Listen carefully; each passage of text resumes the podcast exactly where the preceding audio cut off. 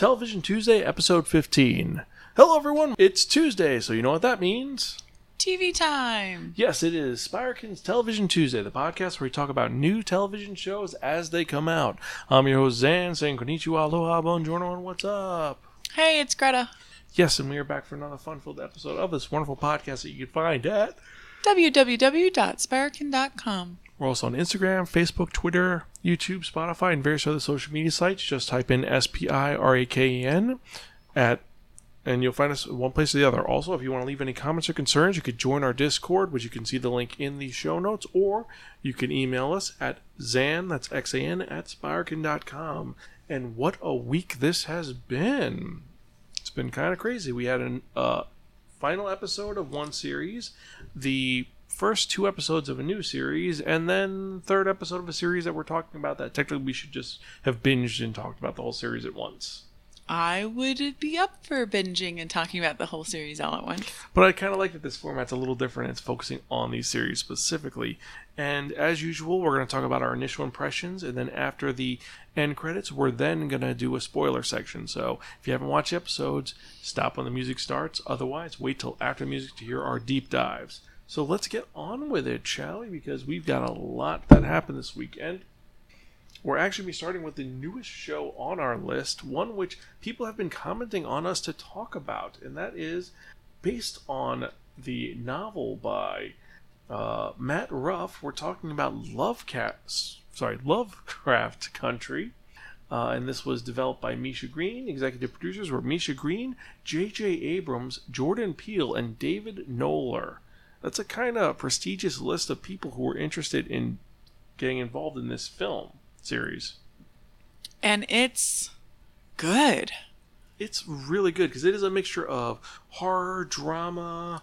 Uh, it's a period piece. It's got a sci-fi. Sci-fi. It has a little bit of well, it's a lot magic, of racial tension involved. It's it's a, a political statements. And it's, excellent fashion. It's well done for the period it's time, and you have an excellent cast. Now, just going over the cast, and this isn't spoilers. We have Jurnee Smollett is top billing as Letitia Letty Lewis, and she does a great job as the um let's just say she's a very questionable motive she's friend. Very attractive. Then the guy who's holding the whole story together, Jonathan Majors, is Atticus Tick Freeman. Wow, he is not the traditional main character you'd think of. He's a geek. When you first see him, he's actually reading Princess of Mars. Yeah, but he's like a ripped geek. He's a geek that became a geek because of issues, which we find out later, and it makes sense. Uh, you have Aunjanue Ellis as Hippolyta Freeman, uh, Atticus' stargazer-obsessed aunt. And wow, like that was, first off, her name Hippolyta. That's kind of pretty cool, using an old Greek name for her. And she seems like an interesting character. Not much to do in the series, but she's there.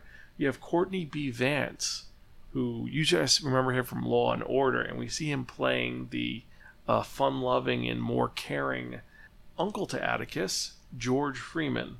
Yeah, he seems like a really cool character. He's a great character, and maybe things will be better, well, depending. You have uh, Wunmi Mosaku as Ruby Batiste, uh, Letty's half-sister. We only saw her for a couple minutes. She was a mean, bigger sister, and there's issues. A bean picker sister? A mean bigger oh. sister. You have uh, Abbey Lee as Christina Braithwaite, who, let's just be honest, she is a force of nature. She's a witch. We don't know that. She's got these steel blue, light gray eyes and this, like, pure white hair. And, and... something's going on with her. You have Tony Goldwyn as her father, Samuel Braithwaite, who he seems really creepy and insane. He usually plays bad guys, though. Creepy. He seems like he'd like be in a Hallmark movie down. As a bad guy. Oh, yeah. He's, or he's the guy in the Lifetime movie who's like, who, who are you going to tell?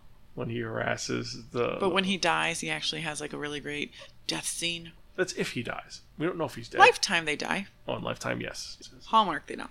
And then we have Jordan Patrick Smith as William, who is... He's a hench? Which one's he? William? The, the, the not butler? The not butler. Oh, exactly. He's totally a hench. He's what's-her-name's friend. He's a boy, and he's a friend. I was like, what? So And he's... No, she goes, he, and he's sometimes a friend. So we don't know what her their deal is. But this show deals with... Uh, long story short, our main character, Atticus, gets a letter from his missing father, and he ends up having to go to Massachusetts to discover what happened. And it leads to a lot of very disturbing situations. We watched the first two episodes because we were behind schedule on it. And I got to say, these first two episodes have set up a lot. And one thing that's interesting... But we were behind episodes on it because we moved. Yes, we have moved. We have a new location for Spiraken Studios. Picked and... up our entire life and moved it, so... Yeah. I've got to say, though, the one thing I do enjoy about this show is that, one, this is kind of a neater, neater, neater to... Lovecraft himself, because we all know, if you never read H P Lovecraft, brilliant writer, but he was a really, really big racist. And the fact that the entire main cast are all black, that's a really big fuck you to to H P Lovecraft. And I, I think that it's done well, because all these actors are and characters are fully developed, and they're not just the, this is this archetype. They're all multi-layered. Like I said, our main character, he is a well-read, intelligent geek who ended up joining the military. I like that it's... I don't like that it's a F you to somebody. I like to be more positive. No, no, no. That. no. This is... No, but I like all the characters that it's a good mix of r- realism. It's a really great period piece. But let's be honest. H P Lovecraft is probably turning in his grave because of this. Well, there's a lot of racial tension. Oh, this is like really in it, it and it really, periods, yeah, it really highlights the we'll whole. We'll get into that in the spoiler section, but it does cover but, the Jim Crow laws and also things such as sundown towns. But I like that it's it's like visually beautiful. They're, the wardrobing, the time period for the wardrobing, the um. The locational shots. The locational shots. And also, we live near there, which is kind of crazy. It's like we found where this is taking place. We're like, hey, it's only an hour away from us. Maybe. Let's leave all the lights on tonight. Um, but I, I like that there's a good balance between fantasy and magic and... And also, and the various and things in it. But the one part I really do find fascinating is in most of these horror-esque stories, it's the monster that will scare you, and you're like, "Oh God, the monster's here; it's gonna kill me." In this show, when the monster shows up, we're kind of like, "Oh, thank God, the monster showed up," because the tension wasn't from that; it was from something else that was much more scary. It was so weird, but. So, but the monsters are creepy. So the first the first two episodes have set up some things going on for the rest of the season. What's going to go on? I don't know. I don't know if these are going to be two-part episodes. Because it seems like every episodes are two-parters so far. Because this was a two-part. The the episode one and two? Yeah, it seemed like a two-parter. Because it ends right where it begins. And, oh, one other thing I will bring up is the music in this is very interesting. Because they use modern music. In a period piece. But not all the time. Like, it opens up with the period accurate music, and then they just throw in things which are like, and they're singing period music, and then it's like hardcore rap. I'm like, wait a second. Anyways, we'll talk about that more. So I think this is a show that's definitely worth watching, even if you're not a fan of horror, because it's not that horror filled. It's more adventure. It feels like a, as to bring up the thing, it's a pulp story. It's not as scary as Nosferatu, which we're actually going to get to next, because we're going to talk about the series finale, arguably, or season two finale of Nosferatu, season two, episode ten, Bats, directed by Toa Fraser. And this episode, surprisingly, is the final confrontation of Vic McQueen versus her arch nemesis, the evil, maniacal Charlie Manx. And let's be honest, this is a slight spoiler, but the conclusion of this happens ten minutes into the episode, and it's an hour episode, so you have forty minutes of the aftermath. But it picks up right where we left off. Where it, it does, it does pick off where where we left off, and it does end in a way which it's a bit satisfying because there's a lot of character development and leads to a lot of things going on. Now, Satisfying I, and not satisfying I all at the same say, time. Every single actor in this episode did an amazing job, and they were all in their air game. From Ashleigh Cummings being Victoria McQueen, you had Jahkara Smith as Maggie, uh, you had um, uh, Jonathan Langdon as Lou Carmody, and then of course we cannot not mention Jason David as Bruce Wayne McQueen. He really did something different at the end of this. Now, the one person I think who did kind of drop the ball a little bit was Zachary Quinto, because they kind of, well, we'll talk about that in the spoilers, but I think overall, great final episode, because it wraps up a lot, but I do feel it could have been a little better. I think they left room for a continuation if they really wanted to, um, or a spin-off series or um, something like that, but I, I think it It ticked all the boxes that I wanted, because the whole show has been unsettling. You know, taking things that people love, everyday things like Christmas and ornaments and beautiful, cool old cars, and making them creepy and unsettling. And, you, you know, when you see children with little spiky teeth, and yeah, it freaks you out a little bit, you know. So I thought it was highly appropriate that it ended not feeling fully fully resolved. Like, I could see that. I feel it could have been like, there's still a monster under your bed, check on it. Maybe we'll have to wait and see. I don't know if that's what they were going for, but that's how it feels to me. But I think that Toa Fraser did a good job with this episode, so this is definitely worth watching also. Yeah. So next. Well, if you watched the episode before it, you can't not watch this one. True. We had to wait a week. If you didn't watch it yet, binge it. Wait and binge it.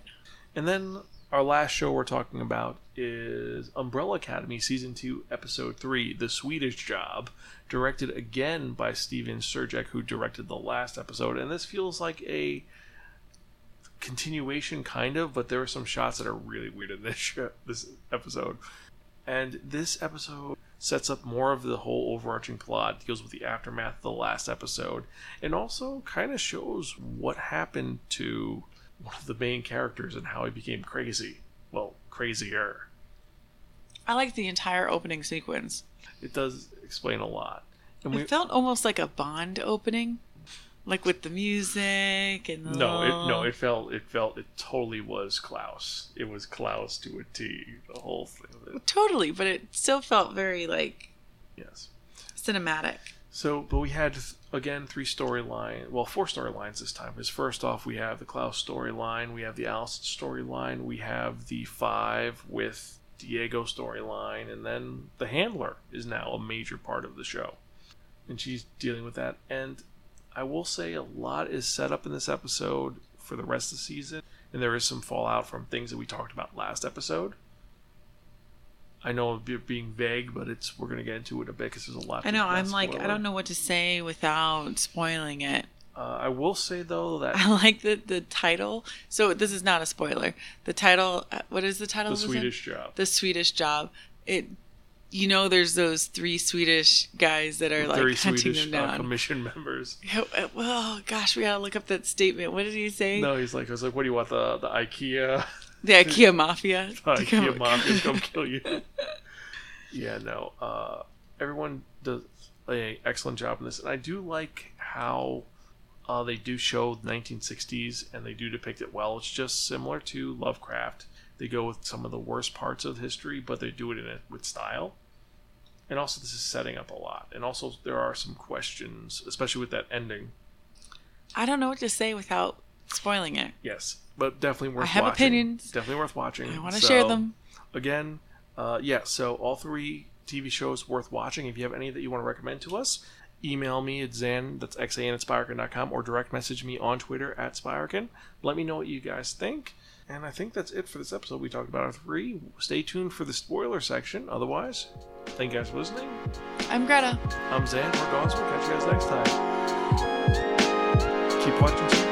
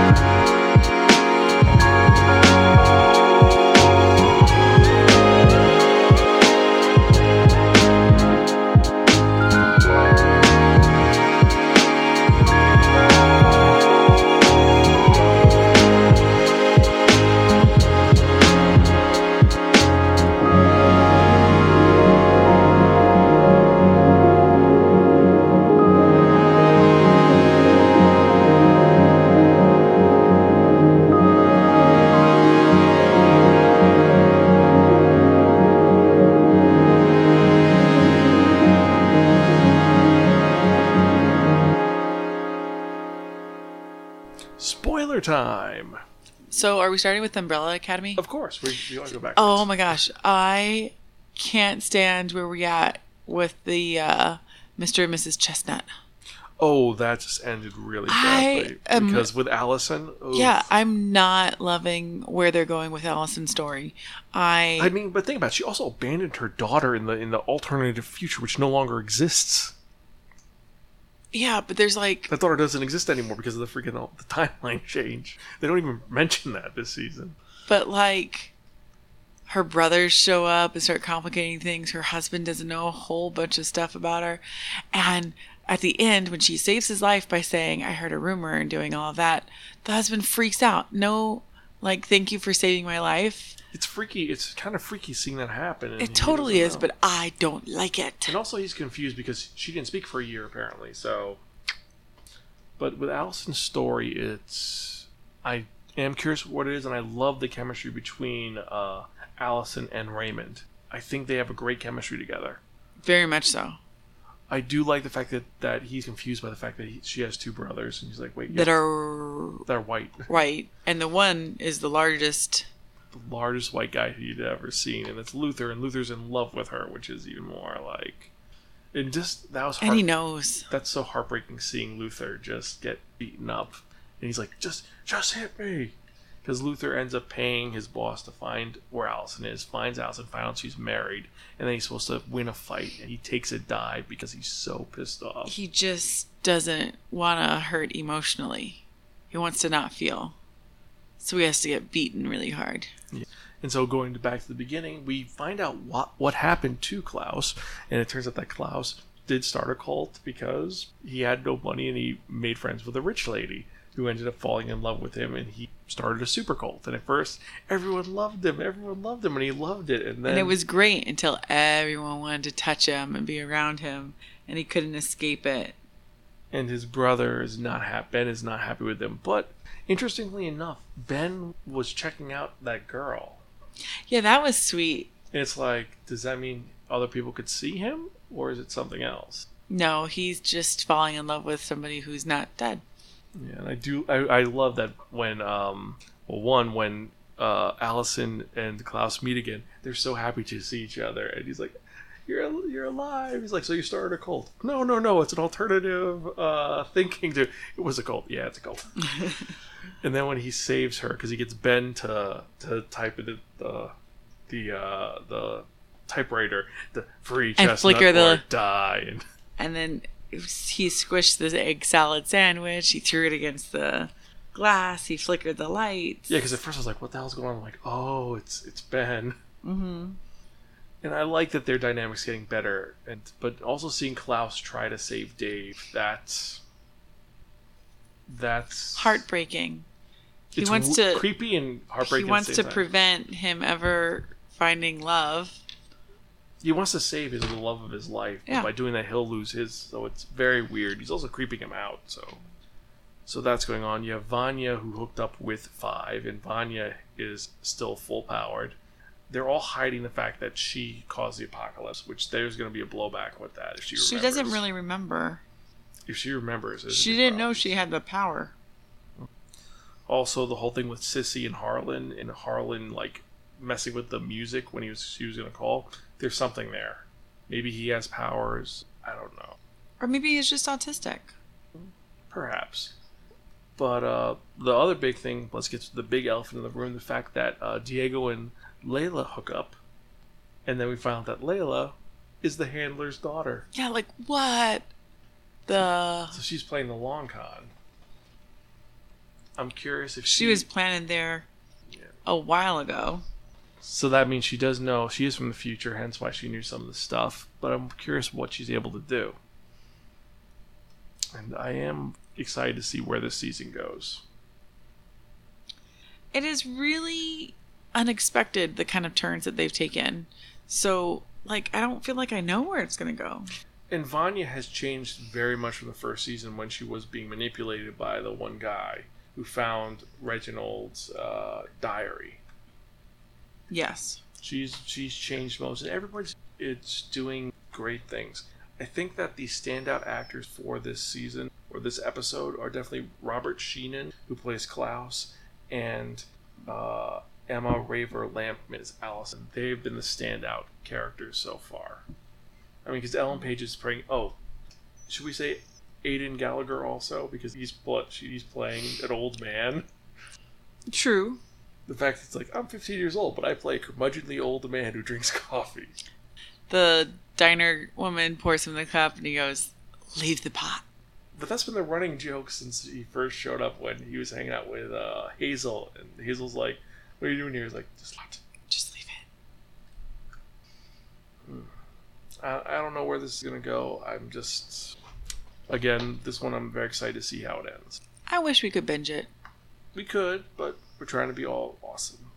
So now let's get to the Nosferatu ending. Um, so yeah, last we saw, both Maggie and Victoria were stabbed. They're in Christmas Land. They've blown up most of the stuff. Uh, Charlie looked like a decrepit old man, and he was slowly going senile, trying to get the Wraith. Millie has escaped Christmas Land and is in the real world, and she got her ornament and of a gold cat, and Charlie and uh, not Charlie and uh, Wayne is or being crazy, but he's listening to his mom finally, which was good. And I like that when you first see him, he's acting kind of normal when he's around her, but everybody else he's acting like a wild animal. Like yeah, Maggie, like... he immediately tries to attack. Louie tries to attack. Well, Louie he did attack. He bit him, but he tried to attack him again, and it's we see she ends up. Getting, making it into the game, getting the motorcycle, going through, and then when they get back, he le- she leaves him with Lou and Tabitha. Goes back for Maggie, and Maggie is not doing well. She's dying. She lost her tiles, and I love the fact that they're gonna play doctor with her. Oh, these kids are so creepy. And then she saves them, and then uh, Charlie ends up following them onto the shorter way, the inscape for. Uh, the inscape of Vic. Vic McQueen. And then this is where the final sequence is. And slight spoilers, in the book, what happens is that it ends up blowing up. The shorter way blows up, Vic dies, and it takes out Charlie and his oldest daughter.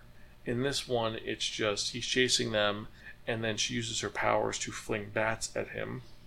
Because they're in her Endscape, so she can do whatever she wants. Part of her mind, and then she ends up breaking the bridge down the front so that his car gets stuck. And just, and the whole time you have Zachary Quinto, who throughout the entire series has been a charismatic and verbose and amazing actor, and he's just a decrepit old man ranting like a lunatic. He's not like being threatening or not being like. The way he ends the episode, he's like, that's it. It's yeah, not... you almost have to turn the closed captions on to see what he's saying. It's, yeah, like the, the only thing you can hear him is that, you tattooed whore. And there's no beg, and when he dies, there's no begging, there's no pleading, uh, the children need me, nothing, just. But he's supposedly one hundred thirty years old. And we saw that when it came down to it, it his daughter wasn't enough, he needed more children. And then his children are enough, he needs. All of it up and running and purpose of future kids. So he's one of those never going to be fully happy people. But I would have liked him to say something, please don't kill me or something. There was none of that when he dies. But he does die. And then... And the, he gets cremated. Yeah, they destroy the car and they cremate him. And they save the kids because Lou and um, Lou and uh, Tabitha figure out that the ornaments are Horcruxes. And I love this. Is, they're Horcruxes. It's like... Go Harry Potter geekdom. She's like, like in Harry Potter? And they end up smashing the ornaments, and the kids come back, and they're normal, kind of. Because... It's really sad how they say that the kids with families, you know, they're making it through, but the kids that go into foster, they just can't trust them with around other kids. And you see it with um, Wayne. You know, he, like, flips and... doesn't want to eat, and he grabs the fork like he's going to attack his mom, and then he like wakes up in the middle of the night and sneaks out, and he's standing on the counter and he's eating he's spooning sugar into his mouth with his cupped hand. He's just eating it, and then he realizes what he's doing, and he's like, I did something bad, you know, like th- he is not there the is leftovers same. From it, they both have to deal with it. And but the thing which is great about it is that they talk about it, and they say, we're not fine. We're not going to say we're fine. We're going to talk through this. And Vic understands her family's deal. She has a great moment with her mom as they're packing up her father's stuff. They move to Massachusetts, stay away from... Uh, they move to Haverhill. To Haverhill, and stay away from Gun Barrel, uh, Colorado. And I th- and when they tell Wayne this, Wayne's like, but I miss my friends.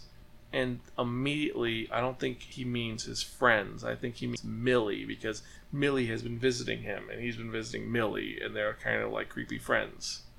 Yeah. Like either he's going to humanize her, or she's going to demonize him. You think that's the case, or?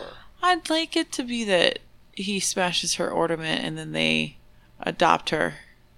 But she hates hates Vic because Vic killed her dad. No, her dad well, was a monster. Yeah. Still her dad. But I wonder, like, are they going to bring back, um, are they going to bring him back and he's going to be a ghost? I don't think so. I think stuck in the house. Well, there's a deleted scene in the show when Bing is being uh, processed. And he's gotten into his new cellmate. And it turns out his cellmate is the Hourglass Man, still alive from when Maggie stabbed him. Which would have been cool, because at the end of this, the end of the series is that uh, Maggie has decided to use, she gets her tiles back and she's going to go look for all the other Inscapes. And she finds out that the Inscapes, like the, the world of the imagination, which is like one of the major Inscapes, is hidden in the hotel where she met Hourglass Man. So she's gone there and she's not her whole thing is thinking about all the possibilities. You know, like, this is, Charlie Minx isn't the only one. Like, let's go get him. And they're not all bad. Some are good, some are... Right. So the show could continue with her. It can continue with the... Wayne. Mm-hmm. We don't know, but the big thing is it's been Vic McQueen's story the entire time. That's what the story was originally written as. Yeah, but we, we can be talking about this ten years from now saying, Season one, it all started with Vic McQueen. True. But I love that the ending of the... the episode is you see her holding a picture that Wayne drew of creepy Wayne, demon Wayne, with demon Millie in Christmasland with the creepy moon, and she flips it over and you see her immediately go to the cabinet where her liquor was, and it looks like she grabs a liquor and instead it's her art supplies because she hasn't drawn in years and she starts drawing. It's a cathartic experience of she's gonna work through this and they're gonna not run away because they're a team of comedy. So that's the whole thing. Like, it's the sad moments that you see with Wayne, but he's working through it. And it's the sad moments you see with Vic, and she could have landslided back and done all this other stuff, but no, she grabs her art supplies. She and they have a can't sleep, but she's gonna yeah hope for a happy ending, and we'll see where that goes. I hope as an ending, I think it was a well done ending, and overall as a season. This is a good bookmark for season mm-hmm. two and Charlie being dead. We're happy that the Christmas kill, the Father Christmas is gone. Uh, yeah. I can sleep well at night. Yes. So next, so finally let's talk about the other show. Well, we're going to hit two episodes quick. We're talking about the Lovecraft uh, Country, episodes one and two. Episode one, Sundown, sets up everything. And I love that, like I said, it opens up where you see a weird dream that Atticus is having where pretty much Cthulhu is killed by Jackie Robinson because... But... Reasons. But the Cthulhu thing gets grows back together. But then Jackie Robinson comes to swing again and kill it. And it's like, really? What? What is going on with this? Because it was Cthulhu. It was like, okay, go with this. And then it's him. But the funny thing is, some aliens show up and a girl in red shows up, and immediately I say that, hey, that's that's like uh, John Carter. And you see he's reading John Carter, A Princess of Mars, the first story of the John Carter trilogy.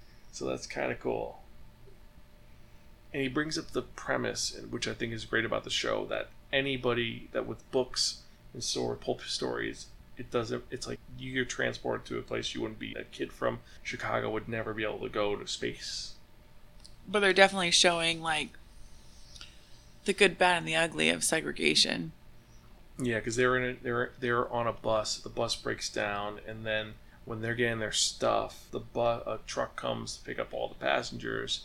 And, and he and the only other person of color, you know, don't get to be picked up. They can walk. They gotta walk them ten miles with their own luggage.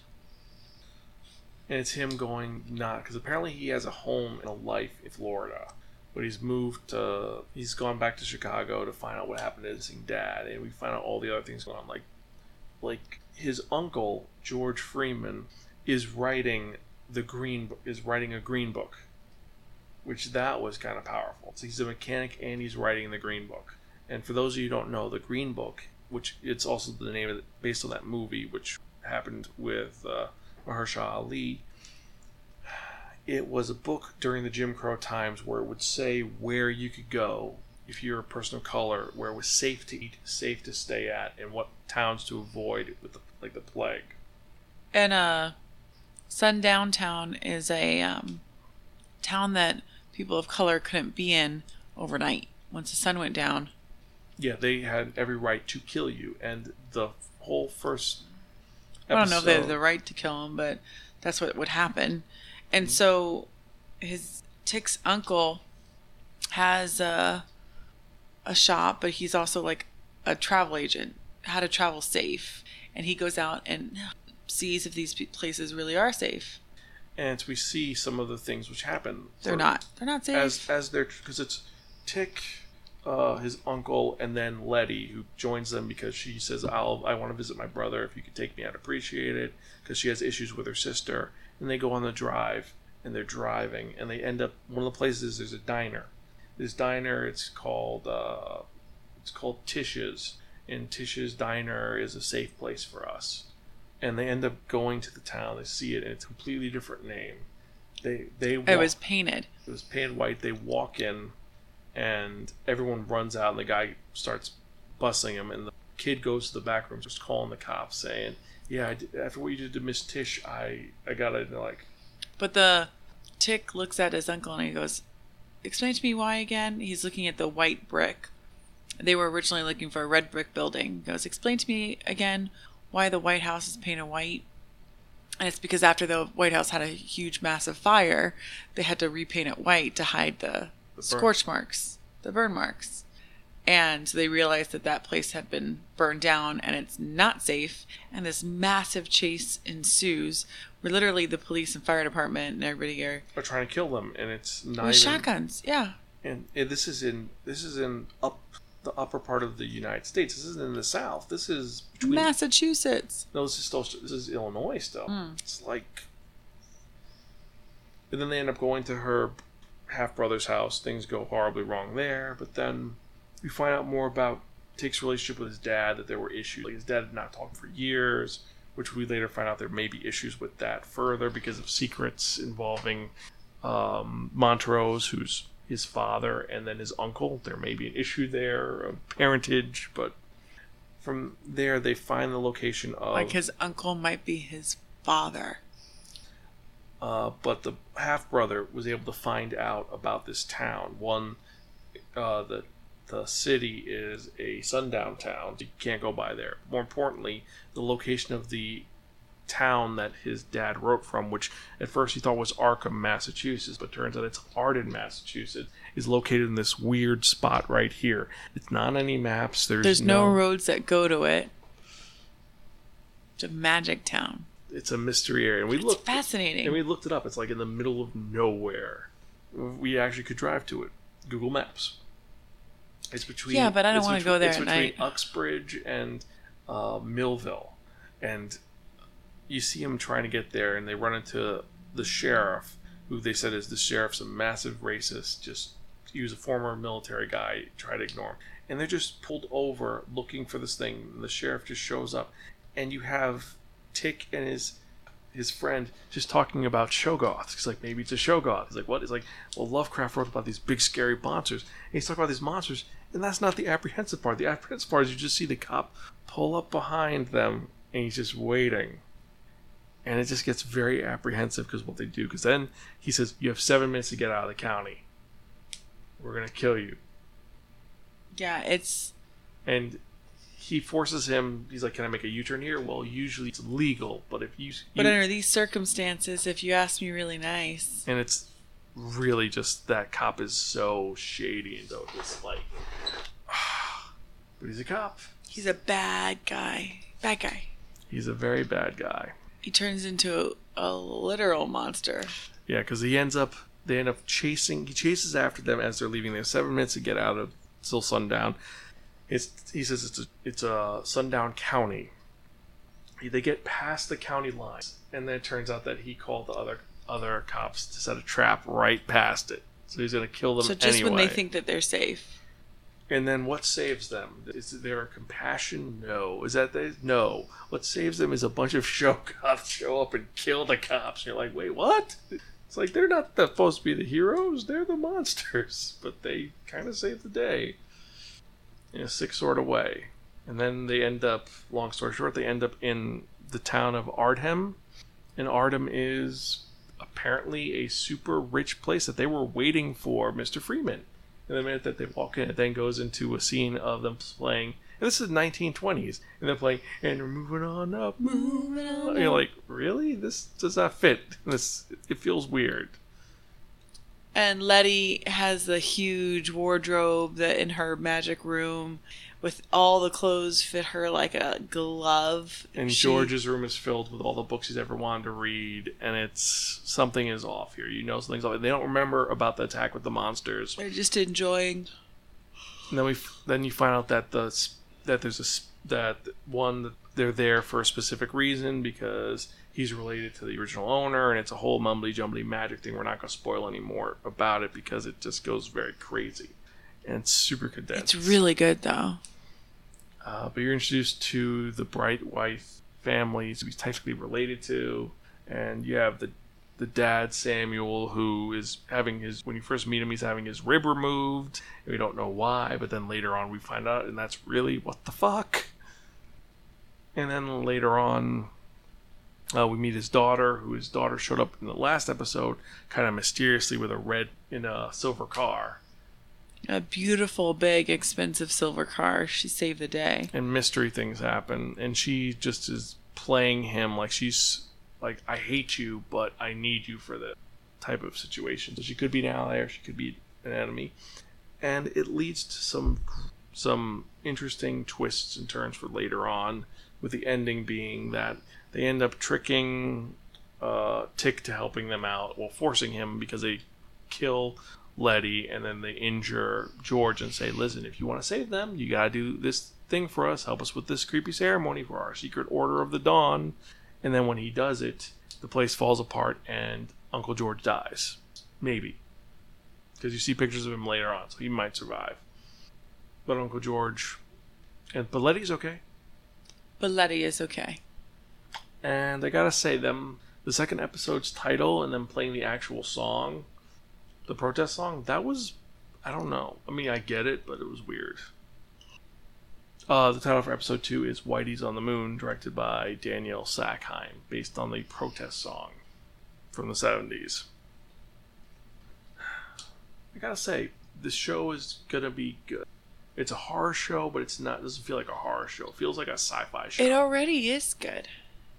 And we'll keep talking about this, and we're now actually going to be correctly up to date, and we'll find some other shows to talk about soon. We're actually kind of been late, so we're going to kind of cut it a little short. We'll talk more about deep diving later on. Also, remember, we have a couple more deep dives happening. We're going to be talking about Great Pretender with friend of the podcast, Doug. This week, we have the Spiraken uh, manga review, and... top it off, we may be doing another episode of the Bond Marathon. This time we're talking about the movie where Terry Hatcher hatefully worked with Pierce Brosnan, even though they had great chemistry together. I love Terry Hatcher. And she did not look pregnant in that movie. No, they did a, a beautiful job doing like the cuts and. But that is for another episode. So yes. Either way, I hope you guys enjoyed. Check out these shows. Let us know what you think. If you have any shows you want us to talk about, email us at zan at spiraken dot com. I guess that's it. So I'm Zan. I'm Greta. We're gone, so we'll catch you guys next time, and keep watching movies. T V. T V shows. See ya. Bye.